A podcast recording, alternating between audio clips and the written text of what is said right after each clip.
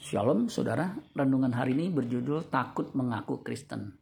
Wahyu 21 ayat 8. Tetapi orang-orang penakut, orang-orang yang tidak percaya, orang-orang keji, orang-orang pembunuh, orang-orang sundal, tukang-tukang sihir, penyembah-penyembah berhala, dan semua pendusta, mereka akan mendapat bagian mereka di dalam lautan yang menyala-nyala oleh api dan belerang. Inilah kematian yang kedua. Kata penakut dari kata Yunani Delois. Delois artinya cowardly, penakut, timid, malu-malu atau takut-takut. Fearful, takut. Kata Delois dari kata Deos, artinya dread, rasa takut.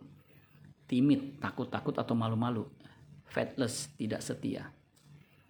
Ada seorang yang pergi ke suatu negara di imigrasi ia takut mengaku Kristen ketika petugas bertanya, "Apakah Anda seorang Kristen?" Ia menjawab, "Saya bukan Kristen." Sejak saat itu ia merasa gelisah dan kehilangan damai sejahtera.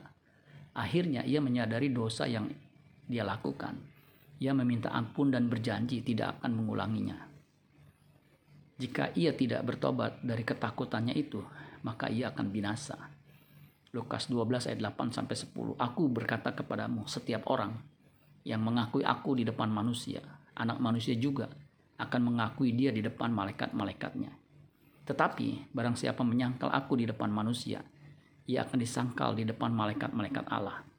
Setiap orang yang mengatakan sesuatu melawan anak manusia, ia akan diampuni. Tetapi barang siapa menghujat roh kudus, ia tidak akan diampuni Takut mengatakan apa yang Roh Kudus perintahkan adalah dosa yang mengerikan. Karena sama saja dengan menghujat Roh Kudus.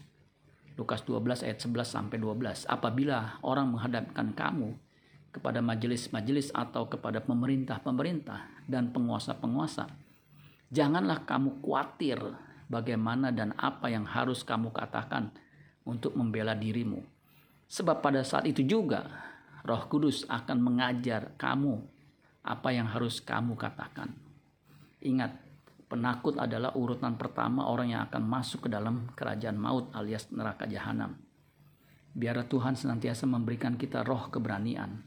2 Timotius 1 ayat 7 sebab Allah memberikan kepada kita bukan roh ketakutan melainkan roh yang membangkitkan kekuatan kasih dan ketertiban. Amin buat firman Tuhan. Tuhan Yesus memberkati. Sola Gracia.